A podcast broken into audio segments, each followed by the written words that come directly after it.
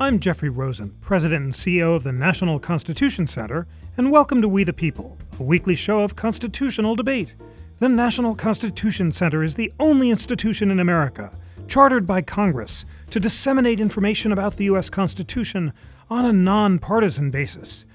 On today's show, we listen in to part of a great program on the future of online free speech that the Constitution Center hosted on the road in beautiful Los Angeles in partnership with the American Constitution Society and the Federalist Society. This is part of our great traveling town hall series where we're going across America with A C S and FedSoc to promote constitutional debate. The first half of the program is a one-on-one conversation between me and Judge Alex Kozinski of the U S Court of Appeals for the Ninth Circuit. You can find it now on the Constitution Center's YouTube channel and in coming weeks on our companion podcast, Live at America's Town Hall.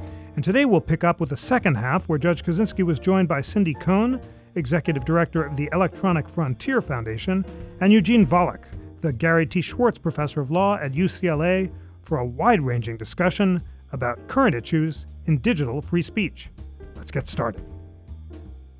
I want to jump right in. The judge said that, you know, you don't have to be on Facebook and you don't have to be on Twitter. But just a few days ago, uh, the First Amendment Center at Columbia filed a lawsuit against Twitter, saying that the president's decision to block people from his Twitter account violated their free speech rights because he engages in public communication on his private Twitter account. He's turned that into a limited public forum that should be subject to First Amendment rules. Fascinating case, a tough one. Eugene, you just wrote a really fascinating post uh, expressing skepticism about the claim. So tell us why you express skepticism, what the legal standard for a limited public forum is, and why you think the president's Twitter account doesn't qualify. You know, I want to let Eugene answer the question. Yeah. I, I should just make it absolutely clear. I was not aware of the case. Uh, So any comment I made before had, did not. No, no, of course.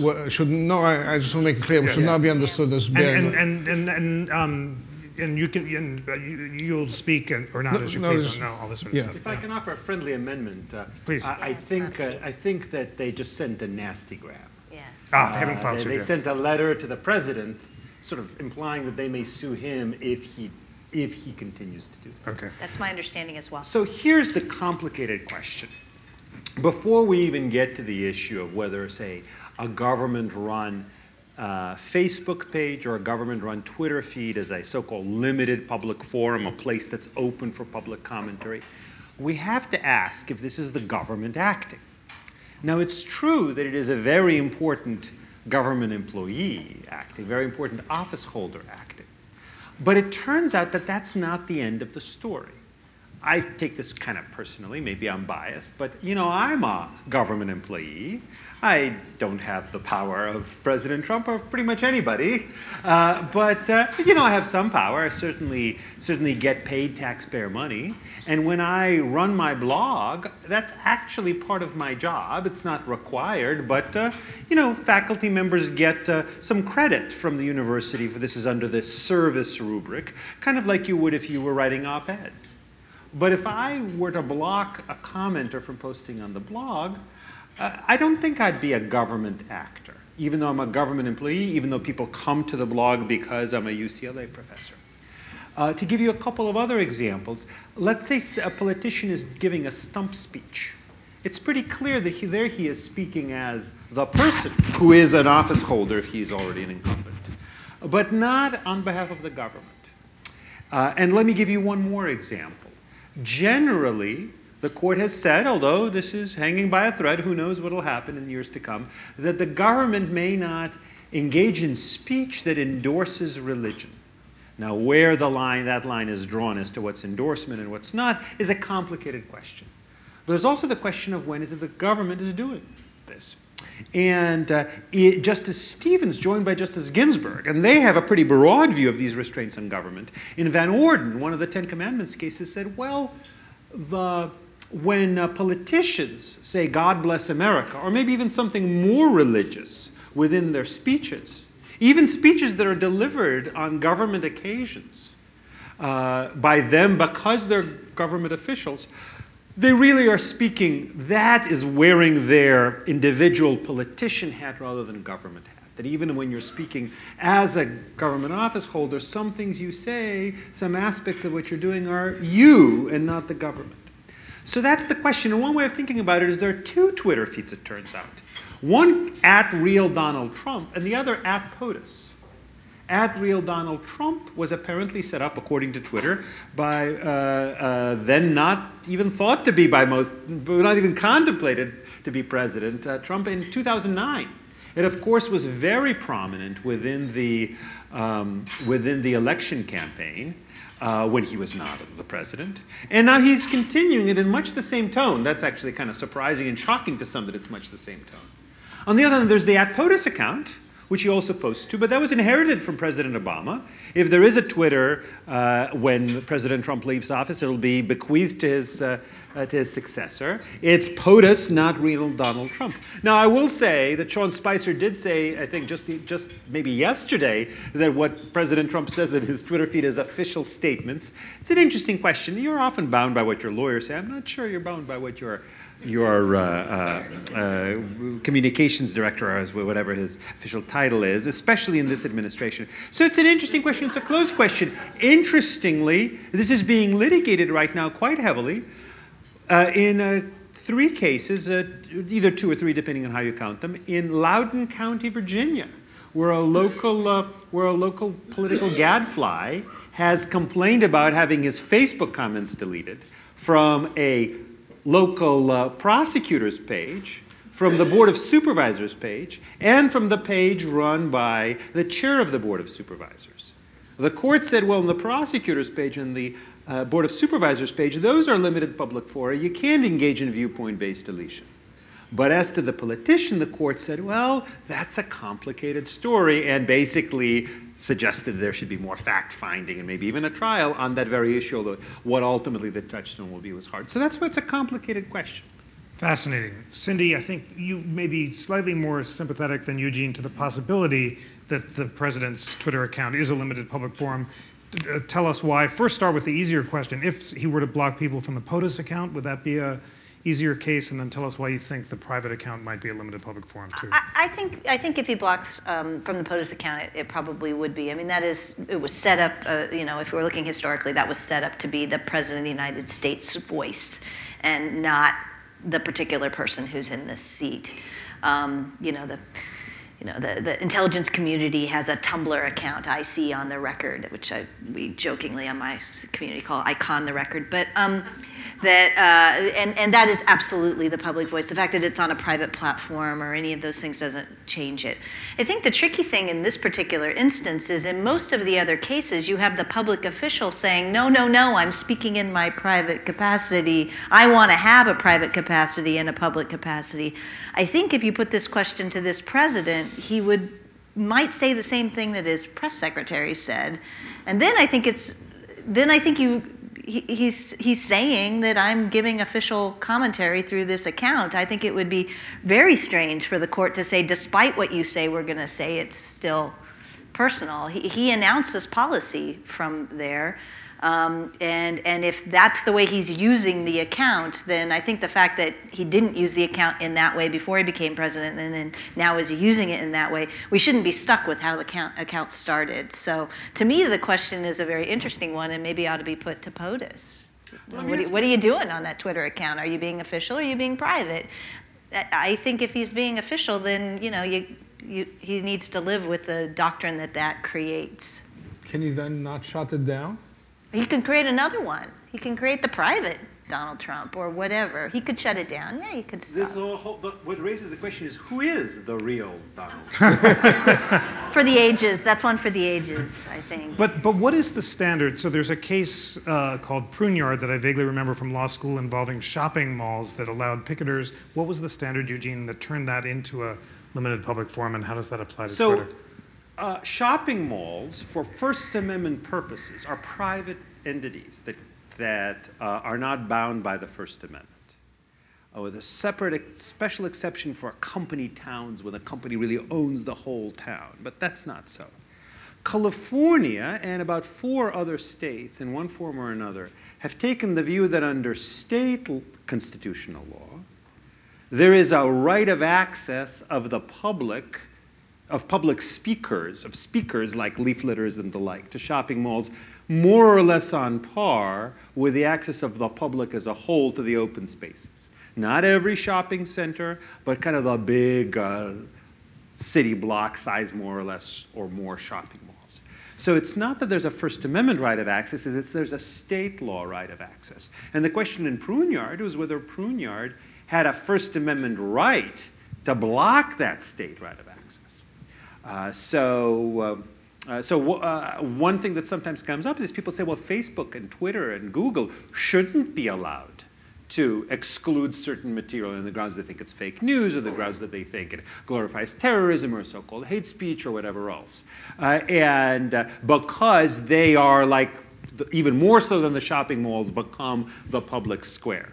Uh, and uh, uh, that would require, that would require since it's, I think, very difficult to see how states could regulate that. That would require kind of almost a federal common law decision, which I can't see courts doing, uh, or a federal statute. But it's an interesting question. What if Congress said to Twitter or Google or Facebook, you can't restrict speech in particular ways? And they said, we have a First Amendment right to it. I actually was, uh, cons- uh, wrote a paper consulting for Google, uh, taking the view that Google actually had a First Amendment right to control its search engine results. But that's an issue that could, potentially could be out there. But that would be a right of, of either state law or s- state or federal statute, not a federal First Amendment law.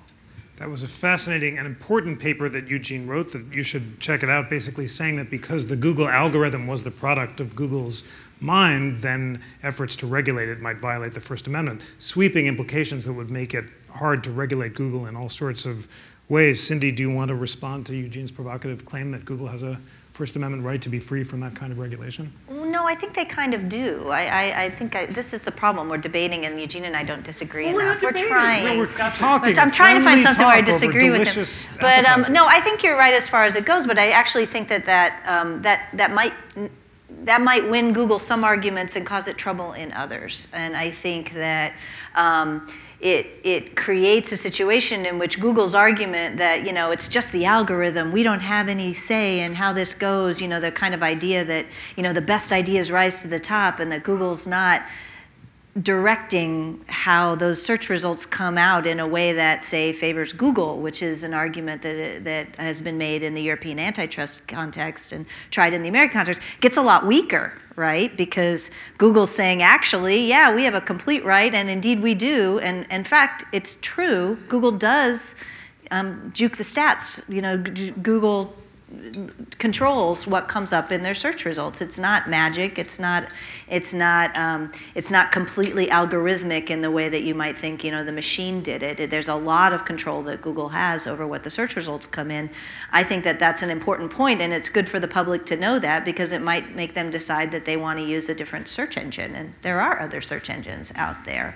There are competitors who would um, love the opportunity to demonstrate to you that their exercise of their First Amendment right Right, might be better for you in your searching days than than Google's. And you know, my my my view about all these platforms is that you can get locked into the idea that the one that's dominant today will always be the dominant one, and it can lead you to think. Alta Vista. Yeah, exactly. Those days, those days when I went to Yahoo first thing in the morning. To, but um, but um, that, that that's just that, that's not my experience of how digital technologies work. And you know, I already I work with a lot of kids. You know, Facebook is for grandpa. Honestly, kids are not on Facebook. Um, these, this, the, the getting trapped in the moment, and you know, Google's the dominant search engine right now. I, I don't use Google. I use one called DuckDuckGo that doesn't track me. Uh, it's a variant of Bing. There, you know, there are other contenders in this marketplace for whom uh, the, the the opportunity to come in could be blocked if the government decided that this one was the one and we were going to regulate it like it's just the one. So for some kind of broader competition and kind of future of digital, and I'm not, not I don't really fit neatly into either the Federalist Society or the American Constitution Society boxes, but I am a big fan of innovation and development of technology, and I, I worry about some of these doctrines because they can actually lock in one place. Layer. And so I think you're exactly right that Google has a First Amendment right to decide what goes in its search engine, and all the rest of us ought to take that into account and decide whether we want to use it. Judge, uh, you're not going to comment on future cases, but you've written a lot of really important digital free speech cases. Um, one of them was the Chacker case, where you vacated the sentence of an individual who was charged with violating supervised release condition that said that he can't stalk or harass people by posting personal information or defaming their character on the internet. You, re- you reversed that on First Amendment grounds. Uh, tell us why, and, uh, and, and, and maybe tell us about other of your favorite digital free speech. I don't remember. You don't remember? I've written hundreds of opinions. I don't remember. You you, you said that it was crucial uh, that uh, it, it, was. it was not defamation, and and uh, and and you, you said that there had to be wide uh, grounds to criticize people on the internet, if, even if it was truthful or hurtful. Well, reconstructing, I um, uh, you lose a lot of rights when you commit a crime. And uh, uh, particularly if you get supervised release, means in a sense you're being released early, or the sentence could be longer, but the judge gives you supervision so that you're not free afterwards to, uh, uh, when you get out, uh, to be like any other citizen, because you, you, you've got uh, people looking over your shoulder. The question becomes, to what extent and what degree Do um, uh, can the government uh, place restrictions on you? And if I remember the case correctly, is uh, it, it, it, the question becomes whether or not conditions that limit your ability to use the internet have to be related to the crime, or whether this is just something that the government can impose on you uh, uh, because they want to keep closer tabs on what you're doing. And um, I guess what I must have concluded in that case. Uh, which probably, people ask me about my opinions all the time, and I, uh, it sounds like I've had my Lochler's write them, but it goes in one uh, part of the brain, and then I make room for something else. Um, uh, but um, uh, this is very common for, for judges to, uh, there's a whole series of restrictions, including the fact that they can come into your house Um, with much less than probable cause and search and make sure they're not still using drugs. So if you were somebody that used drugs or was a drug dealer, it makes sense that you give up this, in, this uh, uh, right to privacy and this constitutional right to, to, to, uh, uh, to have a warrant before they can enter your home, um, because you've committed a crime and it's related to drugs. Uh, so um, it, it's, uh, it, it makes sense to, instead of keeping you in prison longer, where you could, you know, of course you have no privacy at all, we let you out, but we restrict that aspect of your, uh, of your uh, uh, privacy by letting the police come in on less than probable cause. Uh, the same thing as to um, the, uh, the internet. Uh, there very frequently we see situations where judges will add a condition uh, limiting uh, the degree to which um, to which um, somebody who's served prison time can use the internet. I've done it myself. I sit at the judge every so often, and I had a, a, a, a I've had cases involving, let's say, child pornography, uh, as I think. Most people know, uh, certainly I know because I get a lot of cases, uh, um, child pornography is now almost universally obtained uh, uh, through the internet. Uh, and uh, so, uh, and we have police out there uh, trawling the internet, pretending to be young girls or young boys, and, and uh, you know, it's a necessary evil, but uh, that's, that's what they have to do to catch people who do that kind of thing. And then when that happens, and they get out, there are restrictions on what they can do on the internet. Um, what we were trying to do in that case, I think, was to say, it's not unlimited. The internet has lots of functions, there's lots of things you do in the internet, and uh, simply prohibiting you from using it altogether is a very serious restriction. It has to be something that's closely related uh, to, or re- reasonably related to the crime you've actually committed. So I'm happy to tell you, Judge, that uh, you were on the panel, but I think it was a uh, per curiam memo dispo. So maybe you just read it and didn't write it. That's my that would be my suspicion. So ah well, so, oh so it was uh, it was unpublished. It was an unpublished memo dispo. It was oh, Kozinski, Wardlaw, Corman. So Probably one of the others. Oh, it's probably Corman. Oh, all right. No, I'm saying, I, I love Judge Corman. He's uh, sitting with us. I'm sitting with him on Friday. He's, he's a very a, good guy. This was an early problem that we faced. In the Electronic Frontier Foundation has been around um, for twenty-seven years now, so we predate the World Wide Web. And early on, we would find a lot of these sentences where the judges would be like, you just can't touch the internet. You know, your fingers can never touch a keyboard again.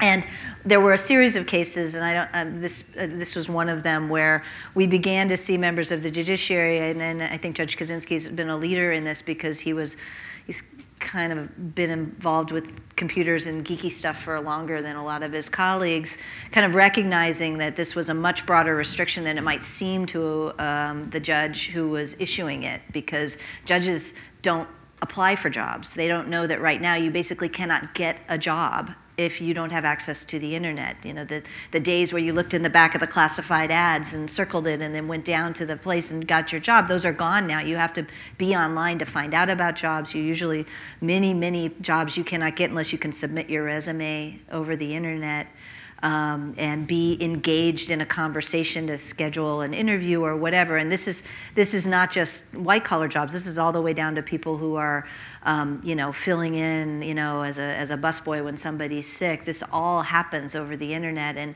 and I think it's it's another one of these um, situations where the more members of the judiciary and prosecutors um, have gotten to understand how the technology works for the rest of us, the less we've seen these kinds of bad decisions. There are still places where we where we we have work to do, and I think the third party doctrine is is one that's ripe for this, where the realization that this idea that you're, you know, that that that giving your information to a third party didn't mean that you waived all privacy interests, which to me is a kind of a fundamental intellectual problem where you're equating privacy with secrecy, and I don't think privacy and secrecy are the same thing at all. Um, that, that that now more and more people are beginning to to use all of these technologies, they rely on them, and they're starting to realize, you know, this third party doctrine doesn't fit with the way I live my life at all, or my expectations about my life at all. And hopefully we'll we'll see the Supreme Court take a swipe yeah, I, at it. I hear you can't be president if you don't have a Twitter account. Apparently. I, uh, I brought up the uh, harassment case because it raises the question of regulating hate speech on the internet. And I want to get to the pressure points in digital free speech doctrine. There's growing pressure on the platforms like Facebook and Google to regulate terrorist incitement as well as hate speech. Europe regulates it broadly. Under the U S, our standard is that you can't regulate speech unless it's intended to and likely to cause imminent violence. That comes from Justice Brandeis's beautiful opinion in the Whitney case, which I would love you all to read and be inspired by, and was affirmed by the Supreme Court in the nineteen sixties. Judge Kozinski, is that the right standard for regulating hate speech, and are you concerned by pressures uh, from all sides to relax it online?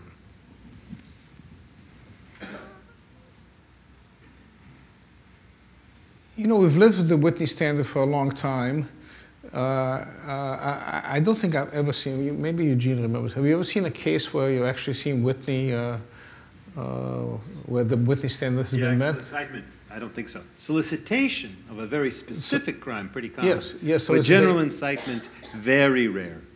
So it seems to me uh, we've had, what, eighty years of uh, Whitney, uh, where you haven't had a single case where somebody has done. Uh, I, I don't see how you, uh, in person, uh, I don't know how you can come up with that on the internet.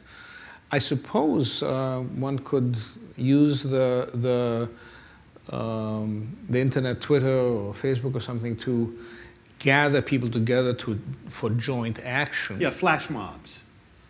Come, yeah, Twitter, Twitter sent uh, tweet out a message saying, "Come to this place, we're going to burn it down right yes. now." C- come, come to Jeff's house and burn it now. Right. That would qualify. Right. A- a- a- Jeff's house at one two three four yes. uh, Maple Smith's Lane. May- Street. Yeah. Yeah, it's a little exactly. complicated because if you say you've been there, exactly. It's hard to find. Take the damn street later, right? I mean, in Claiborne Hardware, that's what he said. So, so and that was protected. Well, so here's what's complicated: is if you actually say, come and burn down this house, maybe not even right now. If you're very specific about the house, that may actually be punishable solicitation. Well, what people haven't focused as much on as in the incitement uh, doctrine, but the court has recognized, is solicitation of crime. Basically asking someone to commit a very specific crime uh, is punishable even if there's if it's not solicitation for imminent crime. If I'm if I'm trying to urge you to uh, to uh, I want you to kill somebody. I mean, if I, of course, if I pay you money, then then that becomes clearly more than speech. But even if I don't, even if I just urge you to do it, and if it's a very specific target, that's punishable solicitation. So punishable. So incitement has to do with broader statements. We should revolt. We should attack police stations as opposed to burn down this particular station.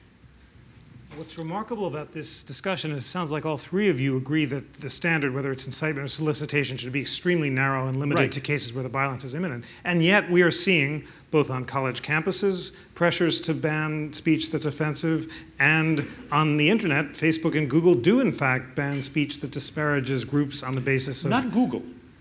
Maybe uh, Twitter, but not Google. Well, not to my knowledge. Uh, Google had, I, I won't get into the details of their policy, but they had a decision about whether to remove, YouTube, sorry. Uh-huh. the, the YouTube oh, oh, I'm sorry, yeah, yeah, true. Yeah. Google owns YouTube, yes, but exactly. I, I, I was thinking I, of the search I, I was speaking more specifically. Yeah. Facebook and YouTube have mm-hmm. uh, hate speech policies, and of course Europe allows the banning of hate speech entirely. Is there a gap between this constitutional standard? In fact, Google will fight for the right to list hate speech. Remember right. Gonzalez? Tell more, say more. Well, that was the case. Well, I lost that one, but that was the case involving the... Uh, Garcia. Garcia. I, yeah. I said Gonzalez. Yeah. Garcia, sorry. Yeah. Uh, the, the Garcia, the, the, the um, woman who was in that video uh, where she played a role and then she was dubbed to say something disrespectful of Muhammad. Yes, the Innocence uh, of the Muslims video. Uh, I'm sorry? Yeah, the Innocence of the Muslims video. Innocence yes. of the Muslims video. Yes. And, and, and uh, she was then subject to a fatwa, and uh, did I pronounce that correctly? Fatwa, and, and she had bodyguards. And um, Cindy filed a brief against... I disagreed uh, with you. See, yeah, I can debate yeah, with you yeah, on this. There we go, there we go. I think maybe Eugene might have disagreed, filed a brief against me. Uh, well, no. it, she, she tried to make a claim in copyright, and so from the get-go, she was kind of in the wrong part of the law um, to claim that as an actor in the play, she had in to the make movie, a claim in copyright if she wanted to get Google to pull it down. Yeah, well, because the law doesn't let her do it the other way, but that's not a reason to go use the wrong box. That's the reason to go to Congress and say, give me the right box. Um, so I think when you said the wrong box, you committed a Check trademark infringement. Oh no! um, this is this is a fascinating. This was a fascinating and important it was. culmination to an even broader question, though, which is worth telling because it crystallizes the incredible power that these platforms have. So this case, ladies and gentlemen, arose from this Innocence of the Muslim video, which was a very cheesy uh, sort of pageant play that some. Uh, people of the uh, Muslim faith found offensive, and the claim was that it had caused the Benghazi riots. I think all riots. people, all people well, all people of any taste found it offensive because it yeah. was pretty, yeah. very lame. But uh, it criticized the Prophet Muhammad, and the claim was that it was causing the Benghazi riots, a claim that was later debunked. So both President Obama and the President of Egypt are calling on Google and YouTube to remove the video.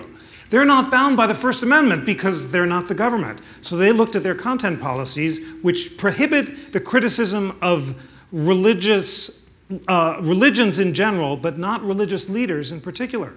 Where did that distinction come from? It turns out a twenty-seven-year-old Bowdoin graduate who was working for Facebook at the time just read it in John Stuart Mill and wrote it into the hate speech policy. It has no grounding in the First Amendment. But after looking at the video, they concluded that it was a criticism of the Prophet, but not of Muslims in general, and therefore they left up the video, and that decision proved to be wise in light of the fact that the riots later proved to be caused by something else. So, Judge, doesn't, does that lead you to reconsider your statement that who cares what the Facebook and Google, YouTube policies are because they're just private companies? I mean, there they were determining that decision to determine whether or not people from around the world could see this incredibly newsworthy video. No, I mean, I think they ent- were entitled to to um, uh, to fight for it. I thought it was very cheesy of them, and I asked the lawyer in the audience, you know, why are you standing there spending your client's money to defend something that is not only highly offensive, but also dangerous. You know, you're a private company. You are not bound. You know, a government can't back down. I mean, if, if it's policy and there's a constitutional right involved, and they, you know, the government can't back down, but a private company can just say, you know what, we're just not going to let it happen. We're not going to let it happen. It's our uh, sandbox, and we, we are going to not let people play in it.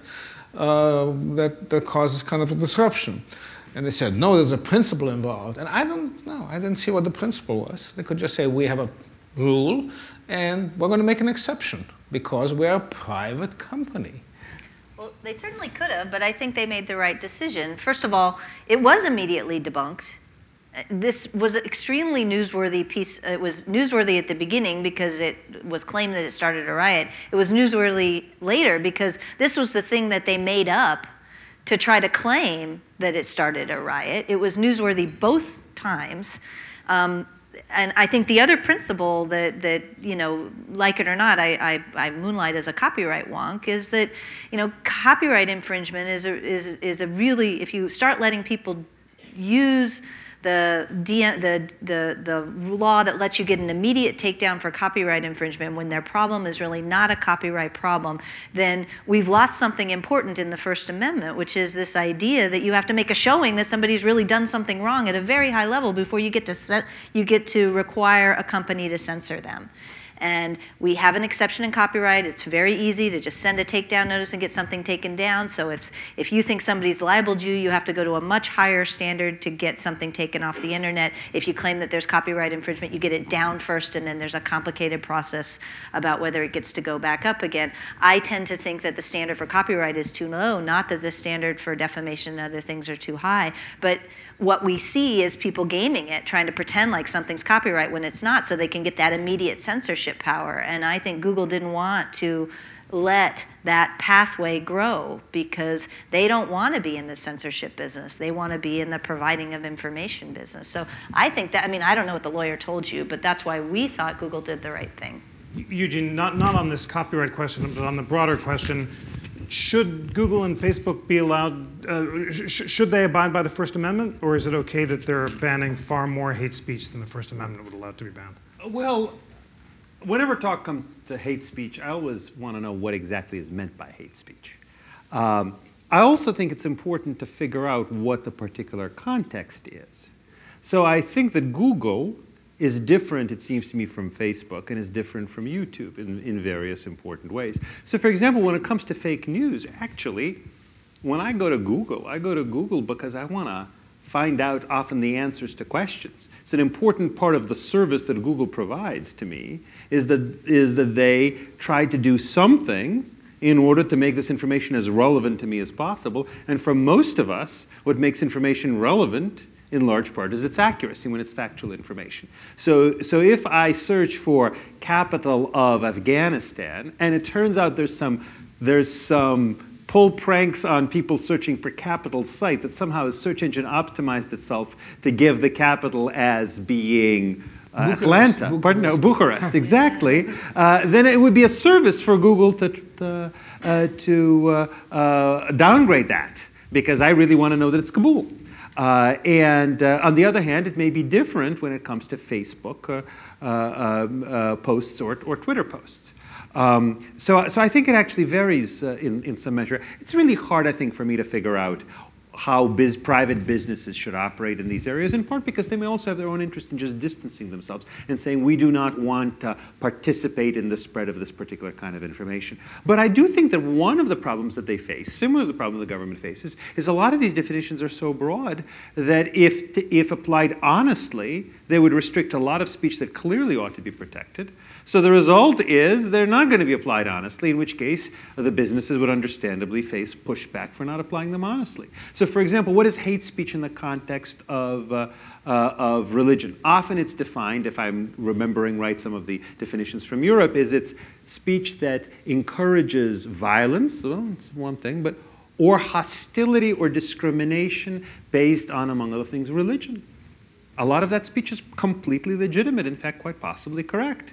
No, I don't support, for example, such speech that is sharply critical of Muslims generally, because there are a billion Muslims. And there are a lot of Muslims with a lot of different views, like there are a lot of Christians with a lot of different views. But there are particular, denomination isn't, I think, quite the, the correct term, but there are particular strands of Islam, just like there are particular strands of Christianity, that I think many of us take the view that those are bad.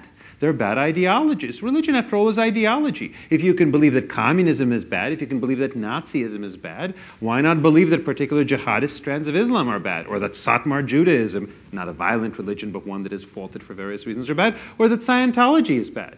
So either, uh, either the rule really is that you can't go out there and sharply criticize Scientology and urge people to be hostile to Scientology or to uh, jihadist uh, Islam or something like that, or even though that's ostensibly the rule, well, that's not really the rule. In some religions it's okay, but other religions no.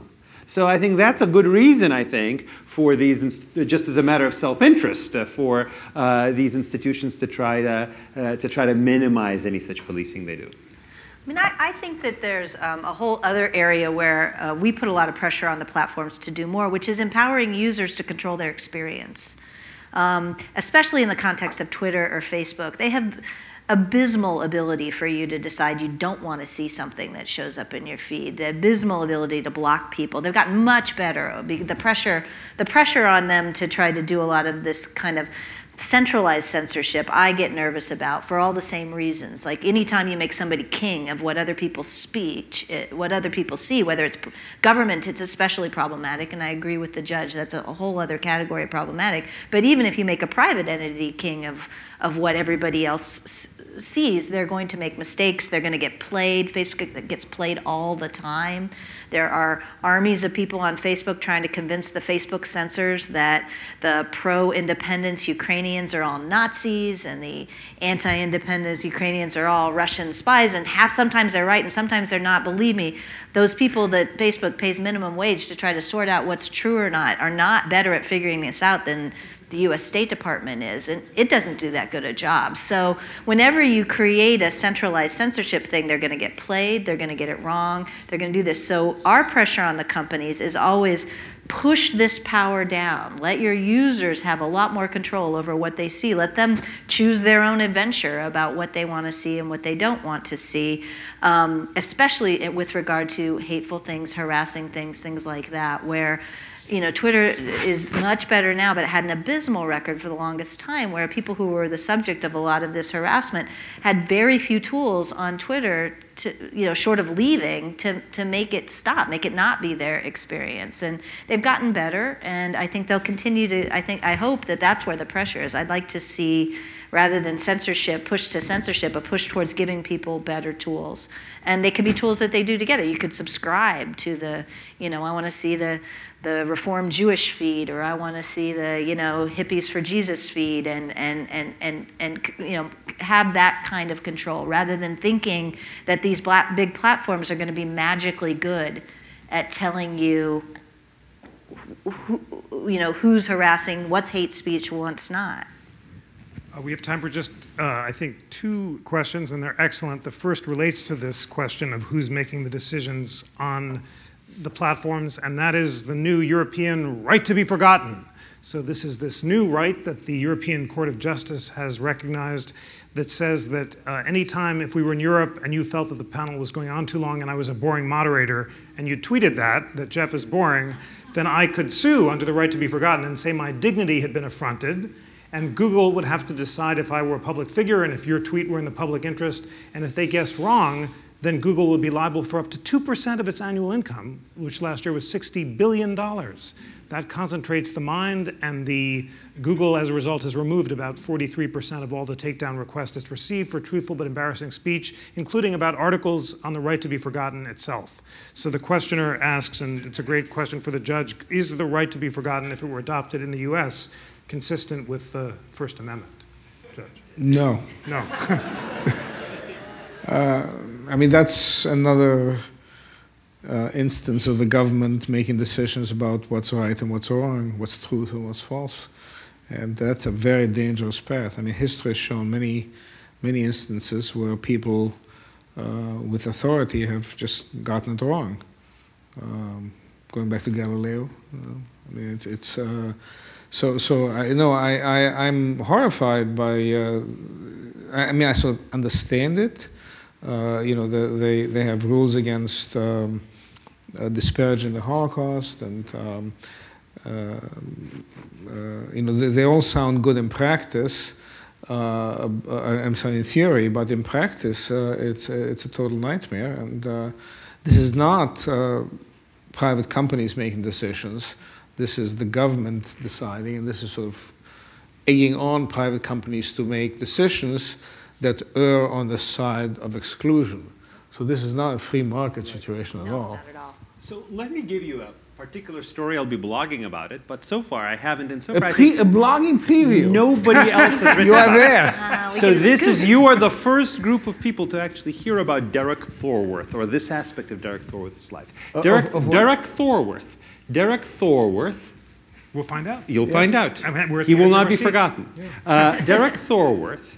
Uh, was a constable, so it's a law enforcement officer in Houston. And uh, several years ago, he was uh, prosecuted for uh, punching an arrestee, a fellow by the name of Ferry Rounds, who was sitting in the back seat of his police car. And last February, February of twenty sixteen, he pleaded guilty to official oppression. That's the name of the crime in Texas. He pleaded guilty. This was written up on the Houston Channel two television station's website. A couple of days ago, I see there was a request sent to Google to get de-indexed, get hidden from, from searchers, this article on this, new, uh, this station site. Now, it turns out that Google will sometimes uh, listen to these requests or uh, uh, abide by these requests if they come with a court order saying this material has been found to be libelous. And it turns out that raises all sorts of interesting questions. There's massive fraud in the system. They found over sixty-five forgeries submitted to Google on those grounds. But this was not based on a libel finding. This was based on his saying, I got a non-disclosure order from Texas courts. Now, non-disclosure orders, which are similar to when in some places are expungement orders, are a form of very limited right to be forgotten. It's right to be forgotten with respect to government files. So normally, it's an order that is sent to the government, to courts saying, don't release this. Police department saying, don't release this, except maybe to a few people who are doing particularized background checks. So I thought, well, that's an interesting, interesting story, that this police officer is trying to, or former police officer is trying to get this hidden. But incidentally, one rationale he gives for why it should be hidden is he says, I still have a Texas um, uh, peace officer's license, and this is jeopardizing my credibility, this story, which I think it should. I think it's, remember, right to be forgotten means a right to hide information, coercively hide it from other people. You can't just say, I have a right to be forgotten. Right to forget, well, it's between you and your memory. Right to be forgotten is a right to get into other people's memories uh, and the tools they use to supplement them. But there's more. I talked to Thorworth. It was a short, intense conversation. But it also bears out some other inklings I've gotten from other sources. He says the order he got from the judge actually ordered news media and social media to also remove their articles. And I understand that, that, that, the, that this television station is trying to get that order vacated. But the problem is I can't tell you anything other than I understand and I have been told, because I can't get my hands on the order because it's sealed. And I can't get my hands on what I believe, based on what I've heard, are the papers challenging the order because they're sealed. So we've got a sealed proceeding to deal with a sealed order that I think exists that purports to try to gag a, uh, uh, a news site to try to get these things hidden. And some part of it may just be poor implementation, but inevitably, if you've got the right to be forgotten, then any proceedings in regard to it have to be themselves secret. And any accounts of those proceedings have to be themselves held secret. And so as a result, if we think those proceedings are actually operating badly, we can't tell because we have no access to those records. And if we get access to those records, we will be forced to pull them down by the right to be forgotten. So uh, this is not, this game, I think, is not worth the candle. The only way to make this worth work is to have a pervasive censorship system that, among other things, will benefit those people whose past misconduct, I think, should not be forgotten. Yeah, and I, I think that, I mean, I... I'm we, talking about you, Derek Thorworth. Yeah, clearly. Um, yeah, let me know what happens in there. Um, But uh, but but it is the case, you know, when we look at the people who've asked for the right to be forgotten, at least in the first couple of years, they're overwhelmingly wealthy, right? They're people who have the resources to do this. And I think that's the other valence in some of these kinds of things, that it ends up being that rich people get to hide their misdeeds and poor people don't. And I think that's something that we ought to think about as we think about a lot of these things. And, and it, I see it in, again, in some of these hate speech things and some of the efforts to try to get Facebook to do censorship. You find that people who can uh, marshal resources end up being able to censor people who cannot. And, and this bothers me a lot, because part of the reason I got so interested in the internet when I was a little girl in Iowa, from Iowa, was the idea that it could democratize people's voices, that that that that you didn't have to own a printing press to be able to speak to the whole world. You didn't have to have those kinds of resources. And I worry that a lot of these things, and they're not the only ones, but could end up recreating some of the inequities that, that existed in the, you know, analog world of speech in the digital world. And if that happens, then we will have lost one of the things that, you know, was pretty cool about the online world. Last question, and then some uh, takeaways uh, for the audience, um, and this is a great one. Regarding incitement on the internet, a woman is currently being prosecuted for sending social media messages to her ex-boyfriend, urging him to commit suicide, and he did. Is she protected by the First Amendment? It's the most tragic story that's in the on, online and in the paper today. Uh, Judge, you wrote that incredible How to Build a Bomb case, which might be uh, relevant here, but what are the legal standards for deciding whether this woman, who's basically saying to the boyfriend, do it, do it, kill kill, kill yourself, and he did, uh, does that qualify as incitement, or is it protected by the First Amendment? Just describe the law as it exists now, as you understand it, without making a judgment on the particular case. Well, I, I think it's what uh, Eugene said. There's a difference between uh, uh, encouraging a particular crime uh, and, uh, and uh, so generally um, Uh, inciting somebody. Uh, and in this case, it's not the difference between speaking to an individual person as opposed to a crowd. This is a question that you're addressing in a particular person. Now, I don't remember whether suicide is a crime. Uh, no. It's not? No, it turns Attempt, out to be Attempted important. Suicide? No. Assisted suicide was. Yes. Assisted suicide. In many places. And it's, assist, suicide was at some point, because we know from the assisted suicide case that Justice Scalia said it was good to make it a crime so right. that people... But not could, anymore. Not anymore, anymore. Okay. Uh, so, uh, uh, I mean, I need to know a little bit more yeah. about the case. And uh, this is a pending case? Yeah, it's just it's going on now. Yeah, I probably shouldn't say anything about the pending case. Um, Let me tell you a few twists on that. So first, I tend to think that a specialized statute that bans essentially solicits, urging a particular person to commit suicide. And I mean seriously, and not as a joke or as a hyperbole, but seriously.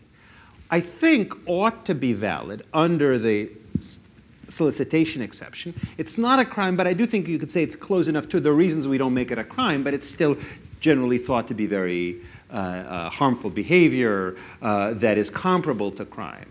Uh, there are interesting questions. What do we do in situations where it's much more sympathetic, like with mercy kill, not mercy killing quite, but, but talking to people who are on death's door and in great pain and wondering should they commit suicide or not. But bracketing that, I think in principle... But, but, but that's the problem, isn't it? Uh, th- you, you have to make a judgment call. Right, right. But you could say, look, yeah, even there, you know, just like assisted suicide in that situation we ban, even if we might sympathize, so this, the solicitation we might ban too, but... Interestingly, the one time that came up before the Minnesota Supreme Court, the Minnesota Supreme Court struck down the solicitation statute. Now, what's complicated is this woman in Massachusetts is being prosecuted for involuntary manslaughter. The focus is not on what makes this so shocking, which is the purposeful action. But because it's involuntary manslaughter, which it focuses on negligently and reckl- or recklessly bringing around death, the rationale would apply in situations where there isn't such a purpose. It could be, well, somebody broke up, Jane broke up with John, and she did it in an unusually cruel way, and John had told her that if she leaves him or if she cheats on him, he'll kill himself, and sure enough, that's what, what he did. Therefore, we'll prosecute her, because after all, she was causal factor in the crime, and she was reckless or negligent, criminally negligent in that. I think that would be outrageous, because that would be putting essentially everybody in a position where the law as to what they may or may not do is being driven by threats from their from uh, societal people who may be in their lives, or somebody saying, you can't, or so if you fire me, I'll commit suicide. And the employer says, sorry, you're just, you're just screwing up all the time. I have to let you go. Guy commits suicide. I take it the employer shouldn't be prosecuted. But again, if this rationale is, is adopted, the, the door will be open to that. Now again, what you could say, well, that's different, this case is different because here it wasn't recklessness or negligence. There was evidence was purposeful, repeated uh, calls for that. The problem is the criminal homicide, the involuntary manslaughter statute, doesn't have room there for distinguishing uh, purpose from recklessness or, or negligence. Its whole point is to punish the recklessness or negligence. So the more specific statute, which I, but not the Minnesota Supreme Court, think should be upheld, is just not present in Massachusetts. And the more general statute, I think, is pretty dangerous to apply here.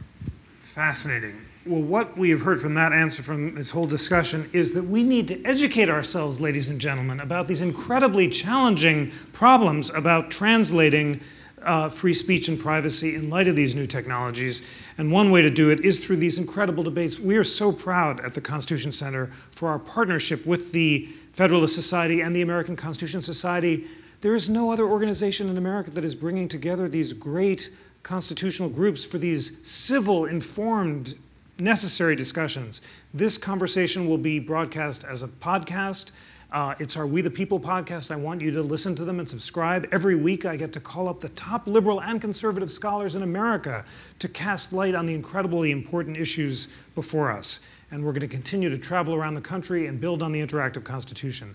The takeaway is my request that you join the National Constitution Center. You are lifelong learners, and you must become emissaries for this important mission of constitutional education. At any level uh, is fine, but go to the website, sign up for the podcasts, the videos, the interactive Constitution, and become part of this great project. We're going to come back to L A, and we're going to come back to the West Uh, coast uh, next year and keep this great series going. In the meantime, follow us online as we travel across the country on our constitutional path, spreading light on the gloriously important questions that face our country today. Do I want to give Constitution bus you're driving? Yeah. Constitution bus? Yeah. Uh, train. It's one of those flying cars, actually. Oh. It just soars above the, the tawdry discourse and is it, so, is elevates. It, uh, is self-driving flying car? I cannot drive a flying car. It's a self-flying car. It's really nice. Cool.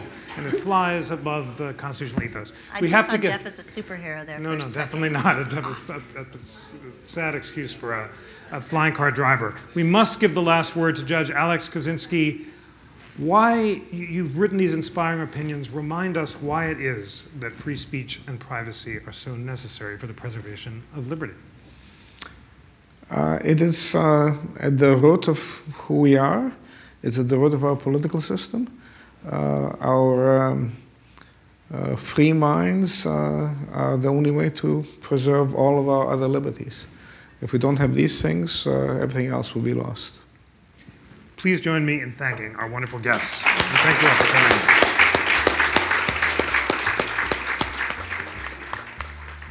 Today's show was engineered by Jason Gregory and produced by Nicandro Iannacci. Research was provided by Lana Ulrich and Tom Donnelly. Continue today's conversation on Facebook and Twitter using at Constitution C T R. Sign up to receive Constitution Weekly, our email roundup of constitutional news and debate at bit.ly forward slash Constitution Weekly.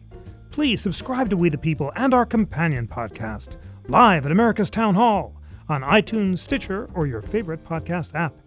We the People is a member of Slate's Panoply Network. Check out the full roster of podcasts at panoply dot f m. And finally, despite that inspiring congressional charter, the National Constitution Center is a private nonprofit. That means we receive little government support.